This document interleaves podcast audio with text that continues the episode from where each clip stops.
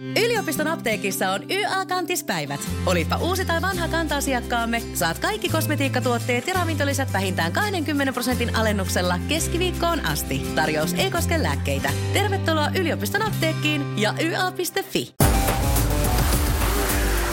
Tämä on Radionovan liikennegrilli. Sinä kysyt ja kysymys grillissä tirisee liikennegurumme Jussi Pohjonen. Lähetä oma liikenteeseen liittyvä probleemasi Radionova liikenteessä ohjelmaan osoitteessa radionova.fi tai Whatsappilla plus 358 108 06000. Mennään kuulijakysymyksiin. Pirjo soitteli ja Pirjon kysymys tulee tässä. näin auton, missä oli rekisteritunnus maalattu vasemmanpuolteiseen kulmaan maaliin ja siinä ei ollut rekisterikilpeä ollenkaan. Luvaton vai ei?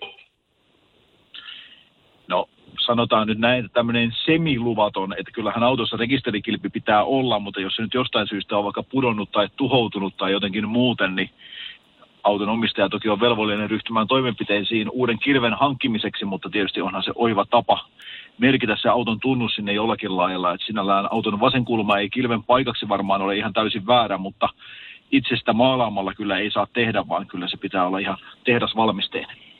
Mutta jos kilpi putoaa tai hajoaa, niin mieluummin sitten näin, kun ei mitään merkintää. No joo, kyllä näin, mutta tosiaan kyllähän siinä täytyy toimenpiteisiin ryhtyä ja heti ruveta hommaamaan sitä uutta kilpeä, kun se vanha jonnekin katoaa. Mari pisti meille WhatsAppilla kysymyksen ja se liittyy pyöräilyyn. Miten pyöräilijän takaa tulevan auton tulee toimia, kun vastaan tulee toinen ajoneuvo? Nykyään autoilijat tuntuvat tunkevan takaa pyöräilijän ohi vastaan tulijasta välittämättä ja siinä sitten kolme rinnakkain tulee aika tukalia tilanteita. Mutta kysymys on siis se, että miten sen takaa tulevan auton pitää toimia.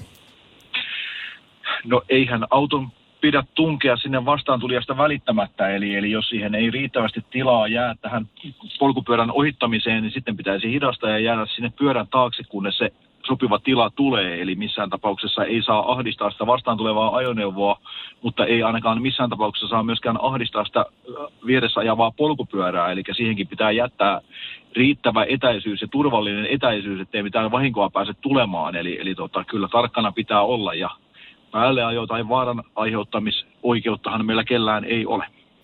Pyöräilijöidenkin varmaan sitten hyvä pitää mielessä se, että jos on pyörätie käytettävissä, niin sitä tulee sitten myös käyttää, eikä silloin lähteä sinne ajoteille. Tätäkin näkee. Radionovan liikennegrilli. Lähetä kysymyksesi osoitteessa radionova.fi tai Whatsappilla plus 358 108 06000.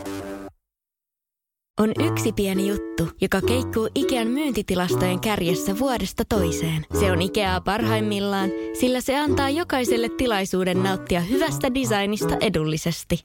Pyörykkähän se! Tervetuloa viettämään pyörykkäperjantaita Ikeaan. Silloin saat kaikki pyörykkäannokset puoleen hintaan.